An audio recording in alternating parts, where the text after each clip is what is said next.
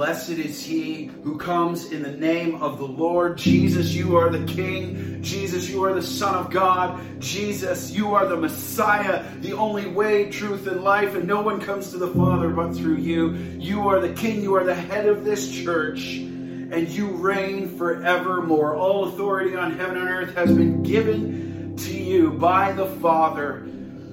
Thank you, Jesus, for dying so that we might live. Thank you for the gospel.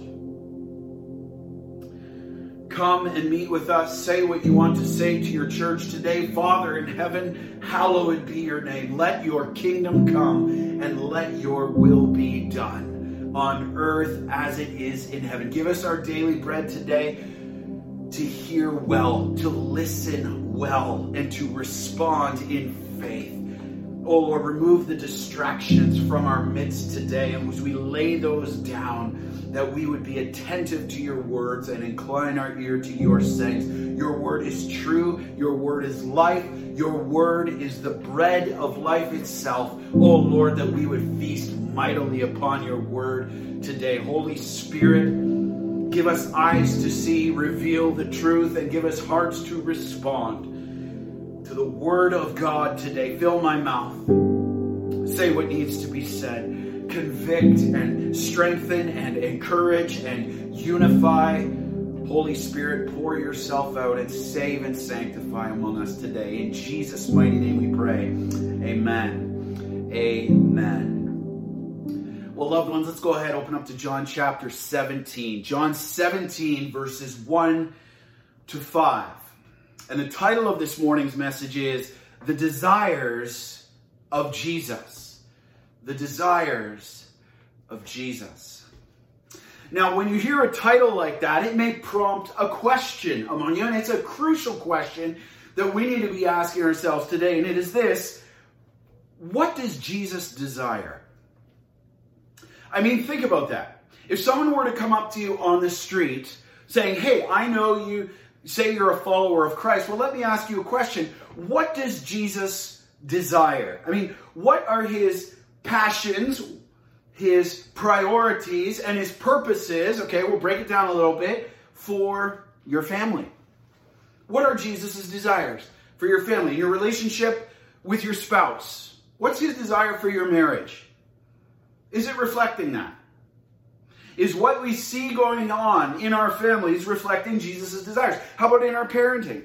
What are his desires for parenting? How about in how we relate to our parents, even as adults, or our siblings, or our in laws? What are Jesus' desires? How about this? In our school. What's Jesus' desire for students? Or in our jobs? What is Jesus' desire in how we steward the finances that he's given us? What does Jesus desire in our entertainment choices? In our hobbies? How about this? What does Jesus desire in the church? Man, there's a lot of opinions about that today, isn't there? But what does Jesus desire in the church, his church? How about this? What does Jesus desire in our relationships with non believers? Our neighbors, our coworkers, the people we pass at the stores. Here's a big one. What does Jesus desire in the pandemic? We've heard a lot of points of view on that over the last 17 months, haven't we? But have we really stopped to examine from God's word what does Jesus really desire in the pandemic? See, Loved ones, this is a crucial question to answer. You can't escape it. I can't escape it. It's crucial that we answer it if we are to stay faithful in living on mission for Jesus Christ and see his glory and his kingdom advance amidst the darkness around us. But there's a problem that we face, and it is this and it's one that you and I engage in regularly, is that we are so prone to live by the desires of this world, aren't we? Not Jesus' desires, the desires of this world, its passions, its priorities, its purposes. And with this, along with this, a big part of it is we're so prone to live by the desires of self. What I want, when I want, how I want it, why I want it, right? Let's just be honest. We're so prone to live by the desires of this world, the desires of self, and not the desires of Christ. And even as Christian, we can say that Jesus' desires are a priority with our mouths, but what are our lives truly showing of what we prioritize? See, this is a war that you and I face every day and will continue to do now into we see Jesus in heaven for eternity. And we're going to fight this war, and that is the war of desire. The battleground of the heart is the war of desire. And every day you and I are engaged in a battle, and it is this whose desires will we live by? Moment by moment. Whose desires will we live by? And what is the result of living by the desires of this world? The passions, priorities, purposes that this world tells us will bring us so much life. Just look around. We've seen it so clearly over the last 17 months. Division, not unity, of course, because you're so focused on living for yourself and not considering the interests of others. It, it leads to conflict and not peace. Selfishness, not sacrifice. Pride, not humility. Look on the news. Hatred. Hatred, not love. Despair, not hope. And ultimately, man's glory and not God's glory.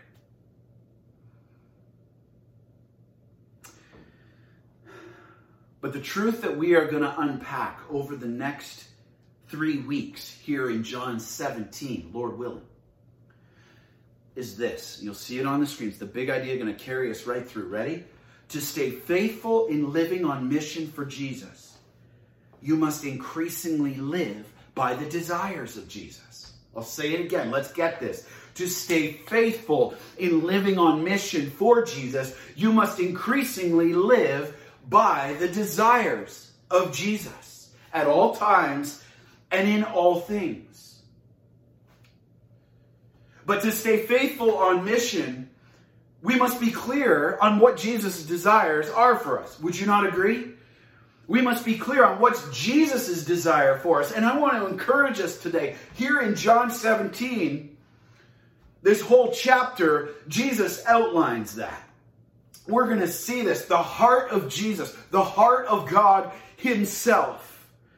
And here we are in the upper room, and you'll see a picture of that. And it's the Last Supper, and it's finished now. And here we are at the end of what's called the farewell discourse that started in chapter 13 and now is going to conclude at the end of chapter 17.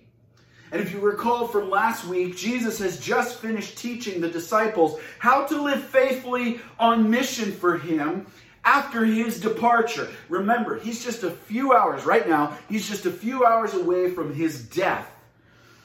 Right? And then subsequent resurrection and ascension back to the Father later on. And this entire chapter is beautiful. It is one prayer.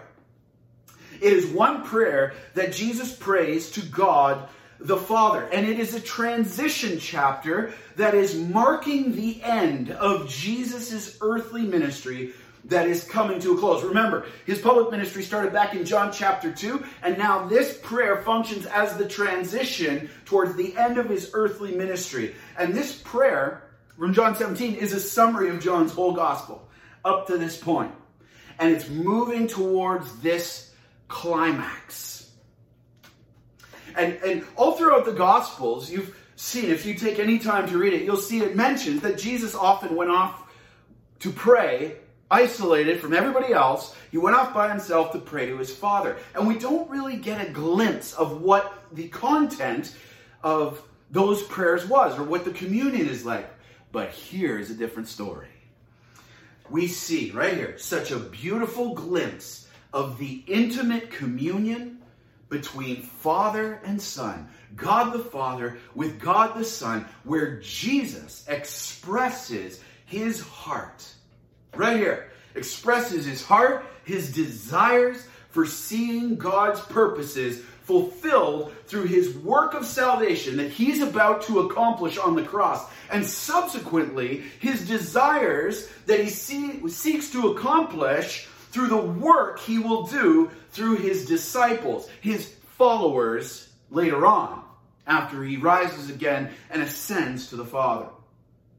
And so you'll see there, the title of this chapter is the high priestly prayer. This is a prayer of dedication where Jesus, in the first part, is dedicating himself to his death. He's consecrating himself to his death to accomplish the work God had given him.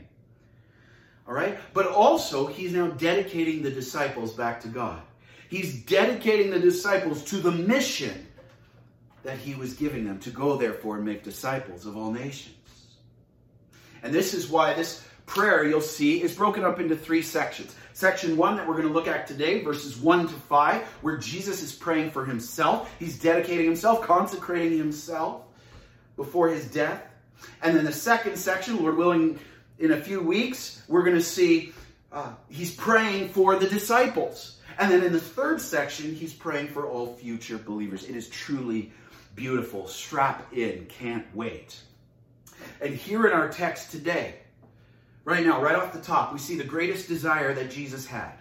And the one that we as his followers must increasingly have as our greatest desires. If we are to imitate him, as Ephesians 5 1 says, then we must have it as our greatest desire if we are to stay faithful and living on mission. It is the desire that all the others flow out of. What is it? It's the desire for God's glory above all. The desire for the glory of God at all times and in all things above all. All right? Can't wait to get into this. Let's grab our Bibles. Let's stand together. We're going to read God's word together. So good. Hope Bible Church, Ottawa, wherever you are today. Let's go. John 17, 1 to 5. We'll read it together. The high priestly prayer. Ready? Verse 1. When Jesus had spoken these words, he lifted up his eyes to heaven and said, Father, the hour has come. Glorify your Son, that the Son may glorify you since you have given him authority over all flesh, to give eternal life to all whom you have given him. And this is eternal life, that they know you, the only true God, and Jesus Christ, whom you have sent. I glorified you on earth, having accomplished the work that you gave me to do. And now, Father, glorify me in your own presence with the glory that I had with you before the world existed. Beautiful. All God's people said, Amen. Amen. You may be seated. Well, what's so clear to see right here is that Jesus' desire is for God's glory, and it must be our greatest priority. It must be our greatest priority. See, Jesus' priority is so clear right out of these first three verses. Jesus' priority is God's glory. And the question we face from that is, is it yours? is it mine at all times and in all things. All right, look at verse 1 again. Let's go back. It says this When Jesus had spoken these words, he lifted up his eyes to heaven and said, Father, the hour's come. Glorify your Son, that the Son may glorify you. See, after finishing his teaching to the disciples in chapters 13 up to and including the end of chapter 16, Jesus now, you see it right in the text, he lifts up his eyes in prayer to the Father. And now he says, The hour has come. Now, what hour is he talking about? The hour of his death, and then subsequently his resurrection and ascension. The hour means all of that, all of those events in the personal work of Jesus. But I also want you to notice something else that is important here. Verse 1, it says, The hour has come. See, Jesus, don't forget, is on a divine timetable.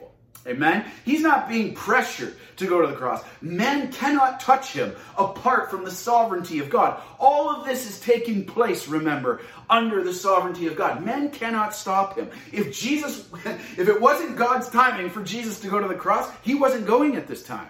Man is powerless to stop him. So all of it, remember, is under the sovereignty of God. That's good news today, isn't it? Anything that's going on today around us, anything that could possibly happen, even though there's all those news reports and, well, this has happened, this could happen, this could, it's all under God's sovereignty and time. So you take comfort in that today.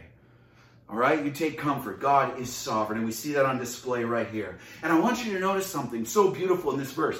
Even in the face of excruciating torment, he's about to endure excruciating torment as he took on the sin of the world, the pain, the suffering, the wrath of God, and even more excruciating torment that is awaiting him, the separation from the perfect unity he had with God the Father and God the Holy Spirit that was awaiting him in just a few hours from now. What's Jesus' top priority right here?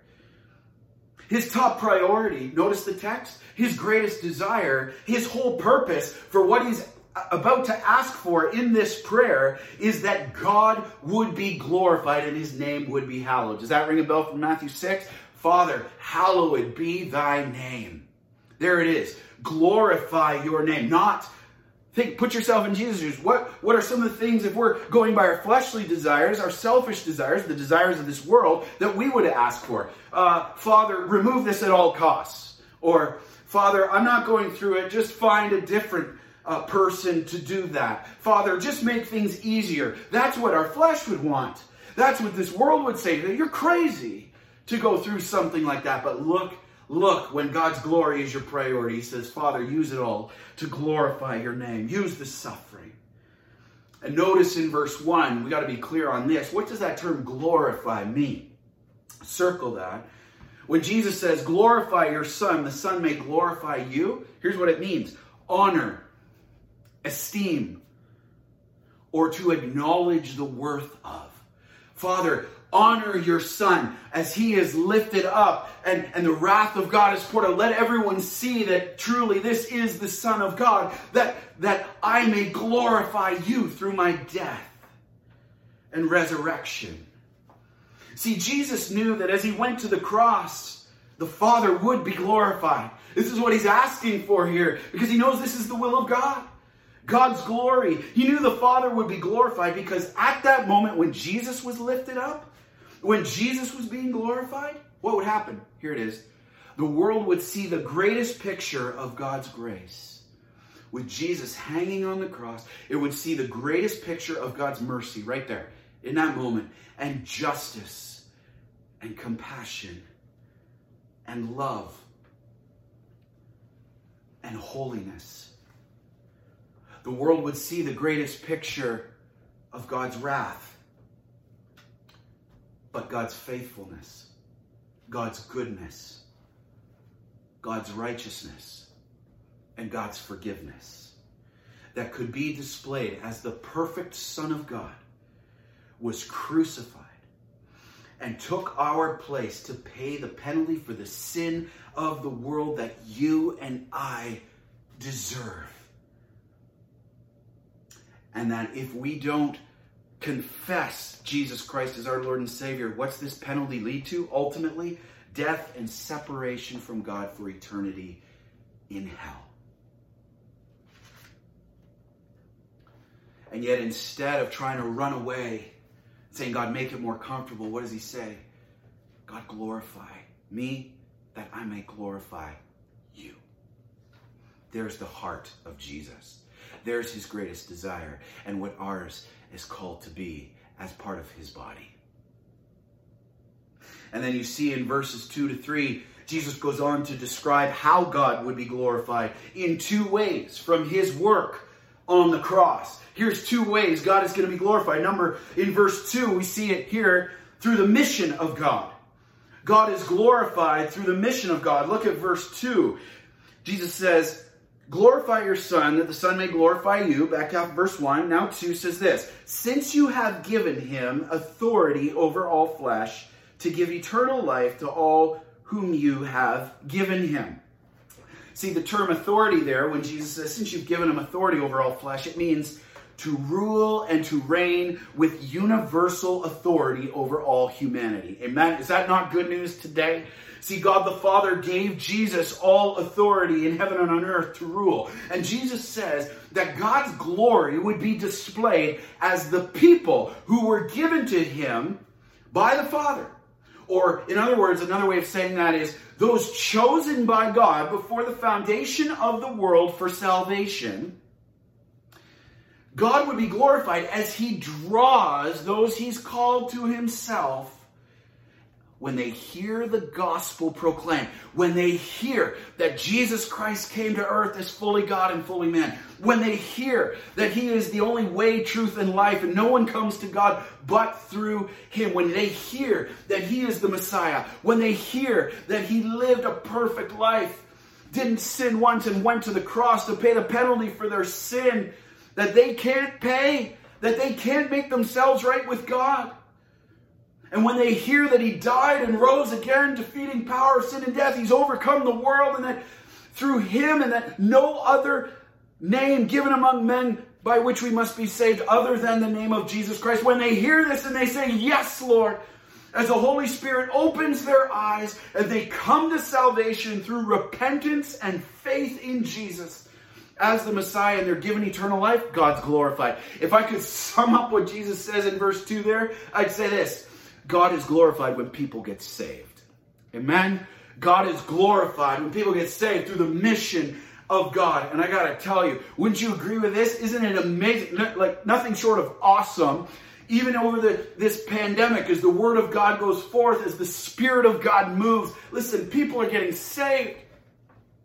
People are getting saved in this church and many churches, and, and you just hear testimony. Isn't it amazing, so encouraging when you hear testimony after testimony of how Jesus Christ, I was walking in darkness, but then Jesus Christ got a hold of me and he came and God drew me to himself and I'm saved and he's changed my life.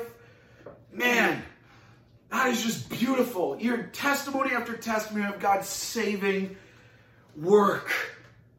God gets glorified but not only through the mission of God. So there's the hearing of the gospel proclaimed through Christ followers like you and I, proclaiming the gospel, seeing people come to Christ. But notice verse 3, that's not the only way he gets glorified. Jesus like, God, you're going to be, Father, you are going to be glorified through my work, through intimacy, ongoing intimacy with you. Look at verse 3.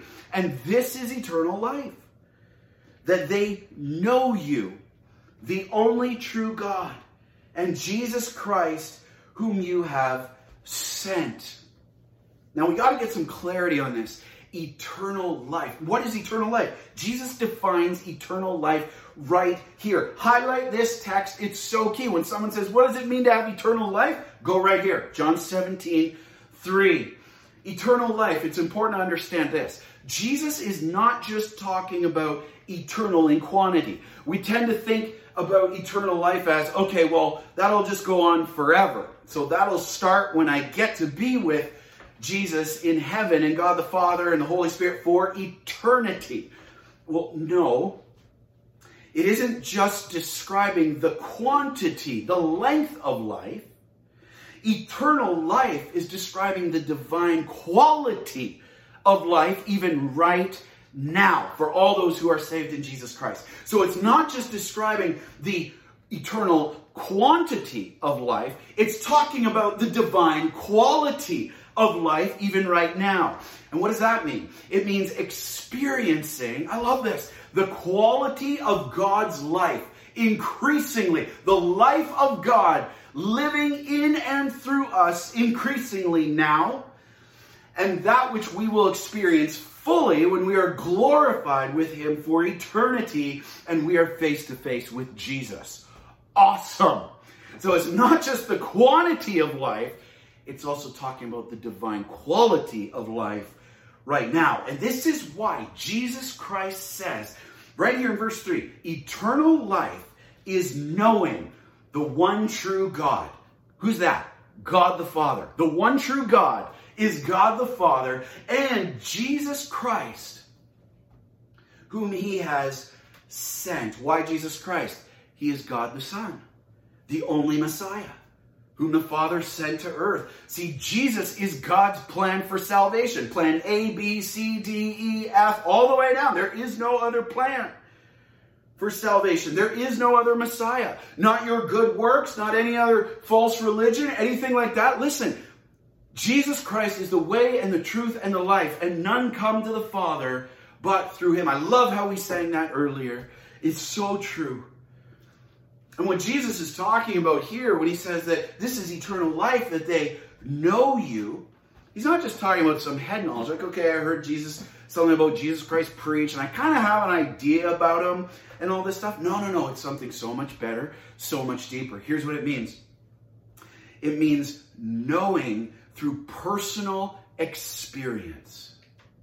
Knowing through personal experience and increasingly intimately sharing the life of another. Increasingly sharing the life of another. And here's great news. Can I give you some great news today? Man, do we ever need the good news of the gospel today? Here's some great news based on the authority of God's word right here. If you have repented of your sin, and if you have confessed Jesus Christ as your Lord and Savior, guess what? Eternal life begins now for you. Eternal life begins now. At the moment of salvation, and we experience it, the divine quality of life, more and more, the more we know Jesus. The more we become like Him, sanctified, that means becoming more like Christ through His power, through the Holy Spirit in us, changing us. See, the quality of God's life, His holiness, His patience, his righteousness, His kindness, His grace, His purity, His love, and so much more. What does that do? That grows in us by the power of the Holy Spirit, and it changes us as we, by His power, display more of His glory and grow from one degree of glory to the next. Awesome awesome. And don't you just see this? Don't you just see this happening all around us? That God is glorified when through the lives of his people as he changes our desires. I mean, so many people talk to over this pandemic in this church just again and again and again. They're like, man, I have never had a hunger for God's word like this before.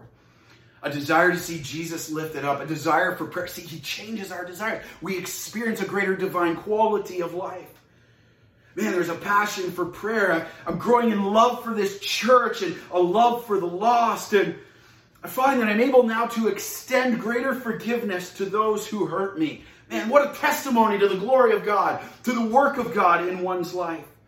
We see increasing sacrifice instead of selfishness, a willing to lay down our time and talents and treasures as the divine quality of life is experienced and we find increasing satisfaction in God. We're more freely to be generous with what He's given to us.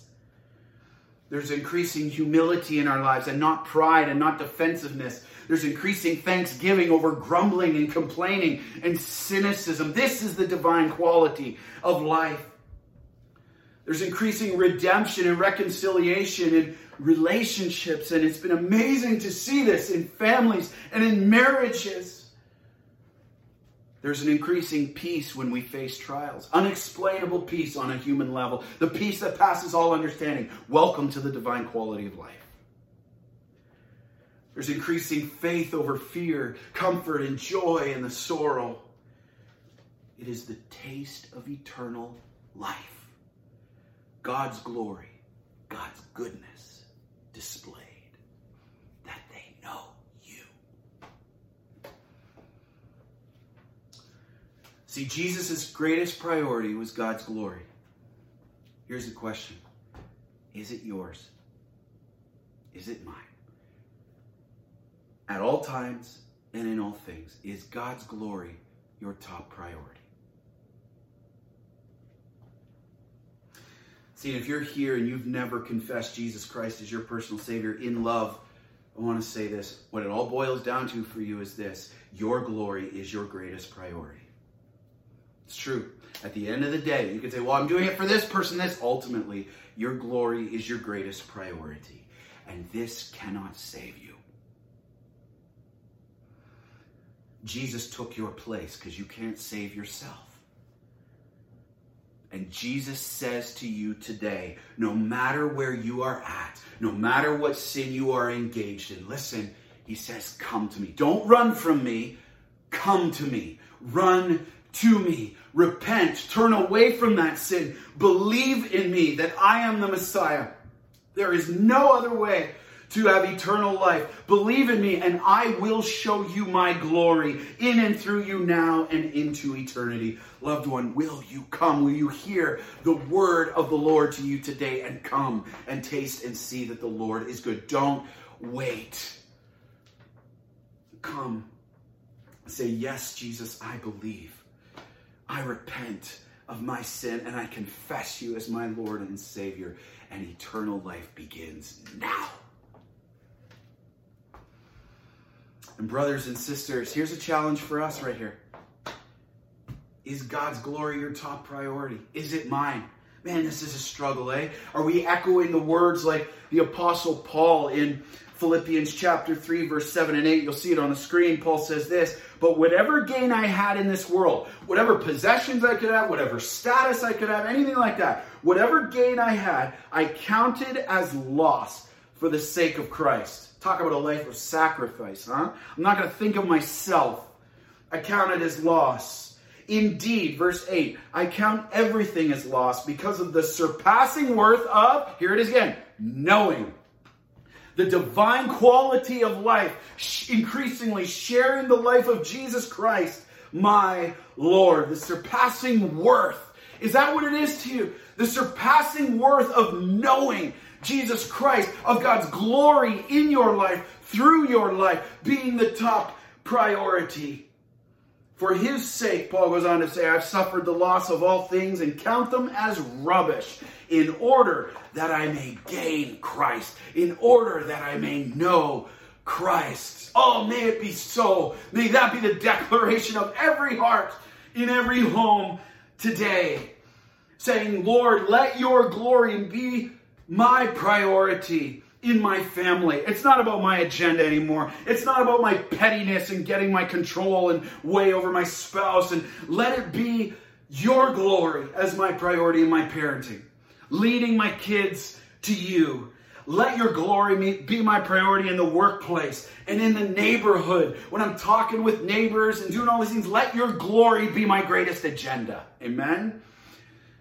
Let your glory be my priority in hobbies and in the school classroom when I'm doing assignments. Am I representing you? Am I esteeming you? Your worth? Am I adoring you in what I'm putting on that page or in that lab?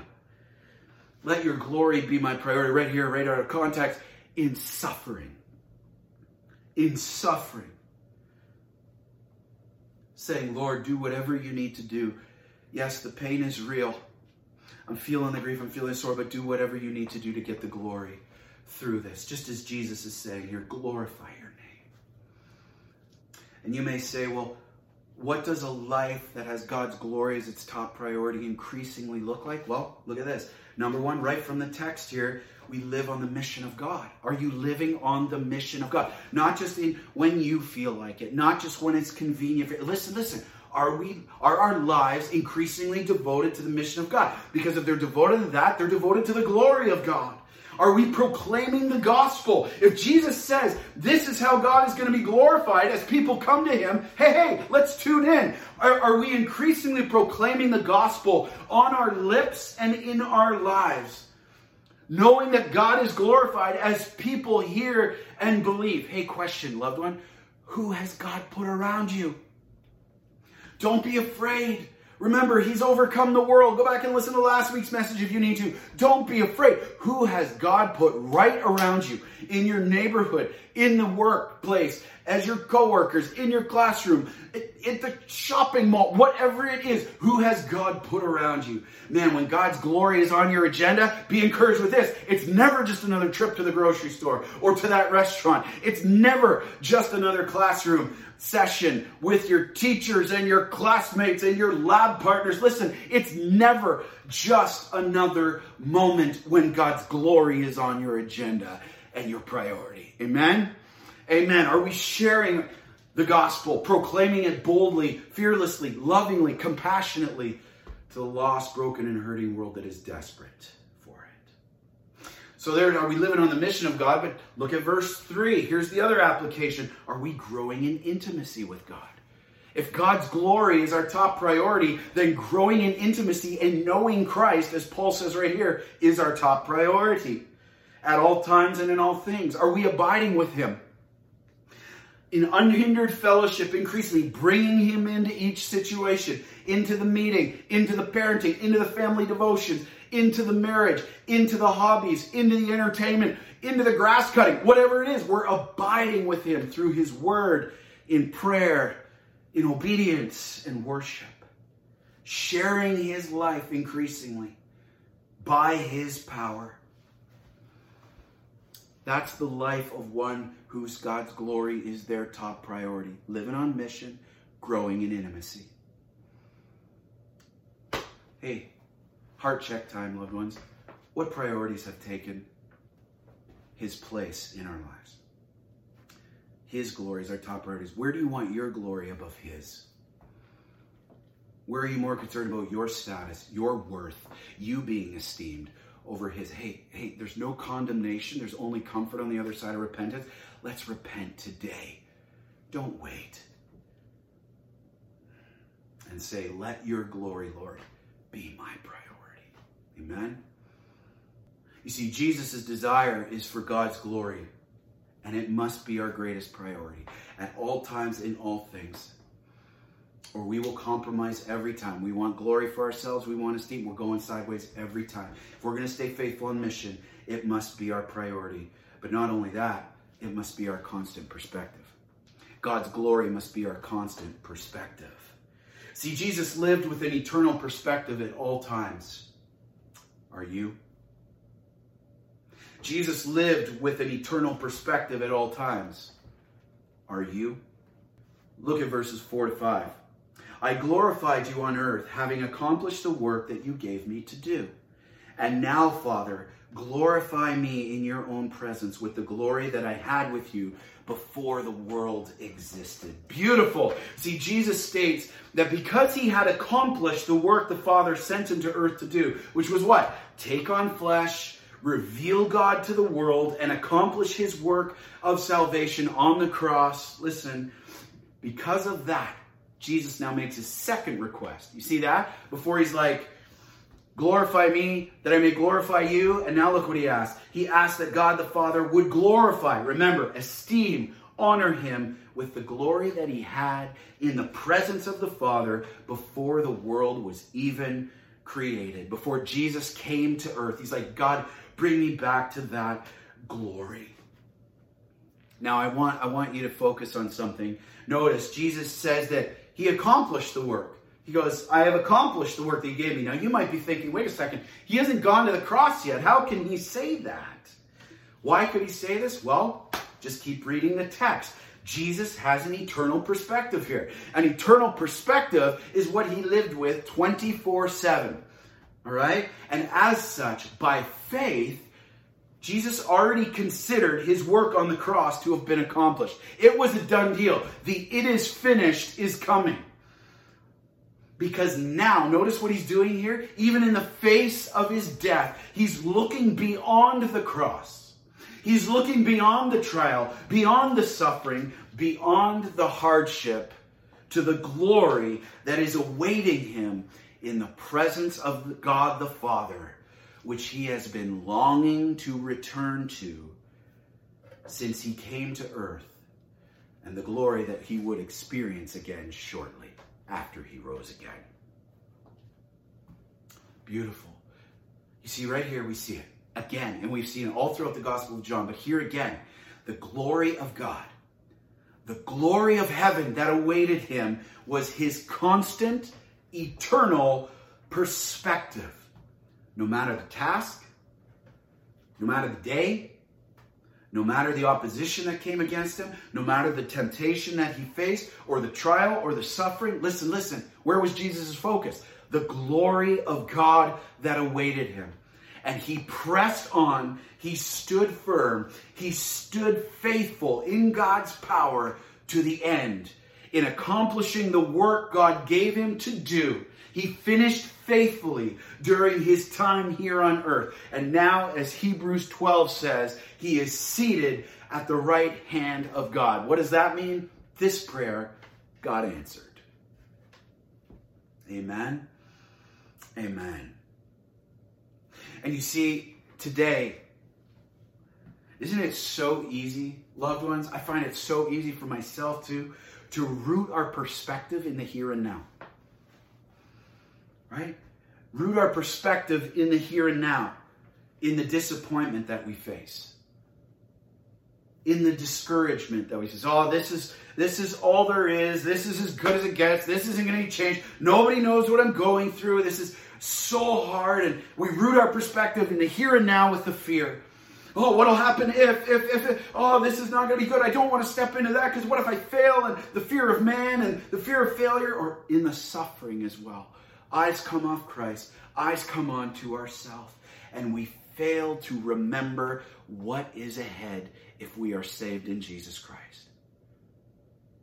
We fail to remember what is ahead. And this is exactly where Satan loves to keep us. Thinking, God has abandoned us. Nothing's going to change. This is all going to go bad. We put our eyes on ourselves and we start to compromise. See, this world says, live for this moment. Live for the moment. Get the glory in the moment. But notice what Jesus is saying here. Jesus is doing here as the model for us to stay faithful on mission. Jesus is saying, don't live for this moment. Live in this moment with an eternal perspective for the glory of God. Live for the glory of God in this moment. Don't live for this moment or your eyes are going to come off me. Right? We must look beyond, lovers. And I know it's hard. It's hard for me too. This is where we need to press into the Lord and say, God, help me to get my eyes above my situation. Get my eyes off myself. Get them onto you. Loved ones, we must look beyond the trials and the suffering and the hardship we face in this world. And we must get them towards and looking towards the eternal glory prepared for us in heaven in the presence of Jesus. We're not going to minimize the sorrow we're going through. We're not going to minimize the hardship and just kind of wish it away like, hey, good, everything's great. No, no, no. But in the midst of it, say, yes, this is hard. Look what Jesus is doing. Follow our example. He goes, Yes, this is waiting for me. In just a little while now, he's going to be sweating like blood. But he says, I'm looking beyond the trial to the weight of glory, the presence of God that is awaiting me. All right, Jesus never took his eyes off the glory that awaited him. And this is why I just want to encourage you with this today. Man, there's so many things pandemics and all this racism and conflict and hatred in this world. And health issues that we face and all of these things. And it's so easy to stay here and want ourselves to be glorified. Listen, listen. Look beyond the trial. Don't live for the moment. Live in the moment with the power of the Holy Spirit in proclaiming the gospel of Jesus Christ, knowing Christ, growing in intimacy. Because remind, be reminded today, 2 Corinthians 4, 16 to 18. You'll see it on the screen. So we do not lose heart. Loved one, do not lose heart today. Do not lose heart today. If you are saved in Jesus Christ, this is a truth for you right now. Do not lose heart. Though our outer self is wasting away, man, it can feel like we're wasting away. And as the trials come and it takes a toll on us, and listen, though our outer self is wasting away, our inner self is being renewed, being renewed day by day in the divine quality of the life of God, eternal life for this light and momentary affliction. Loved one, that at the end of the day, that is what you and I are facing a light and momentary affliction. In the perspective of eternity, it is light and it is momentary. Stand firm. Get our eyes on the glory of God that awaits us. Because look at what it says. For this light and momentary affliction is preparing for us an eternal weight of glory. An eternal weight of glory beyond all comparison. Beyond all comparison, as we look not to the things that are seen the death, the destruction, the heartache, the sorrow. We're not minimizing it, but ultimately we're not looking to those things. We're not focused on those things primarily. Look at this, but to the things that are unseen. Right? What Jesus is doing here. For the things that are seen are transient, but the things that are unseen are eternal. Eternal glory of God. Hey, loved ones, look up here, look up here. Ready? Look to Jesus. Look to Jesus. If you are a follower of Christ here today, eyes, listen, listen, look to Jesus. Remember the unseen. Remember the glory that awaits you. Let these light and momentary afflictions cannot strip from us. Praise the Lord. See, Jesus lived with an eternal perspective at all times and in all things. Are you? Are you? In the trials? In your fear? In your confusion? In the doubt? In the sickness? In the day to day? Are we just focused in the moment on the transient things? Or are we living in the moment focused on the eternal? Are you living in light of eternity and asking the Lord for faith? Faith to view your situation, to view the circumstance in light of the glory that awaits you in the presence of Jesus. Loved one, where do you need to live in light of this today? Write that down. Lord, help me to live with an eternal perspective in what is that for you? Write it down. Write it down, and He will meet you there.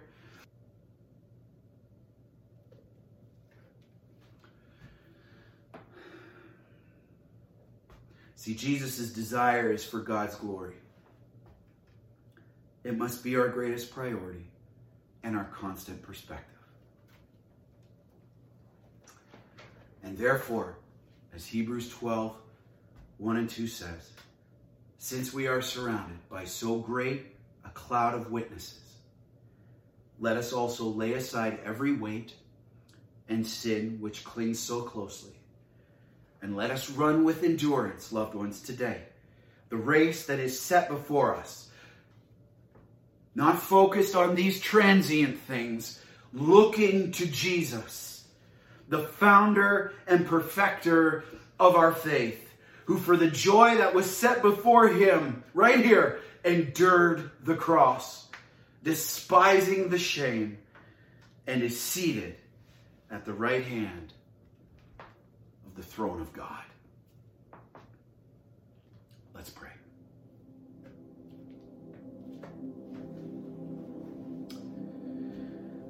Father in heaven, hallowed be your name.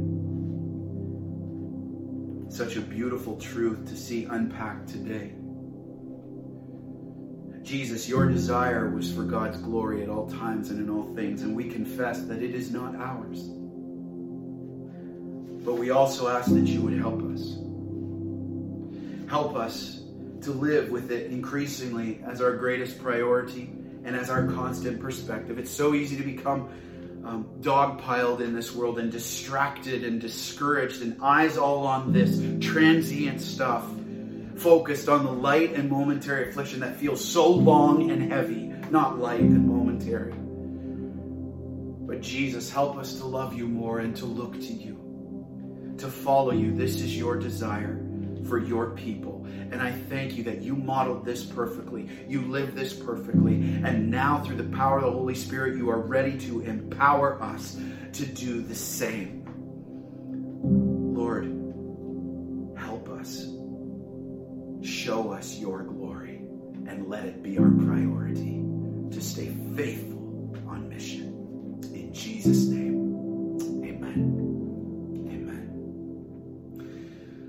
Ones, will you stand and respond and worship with us today?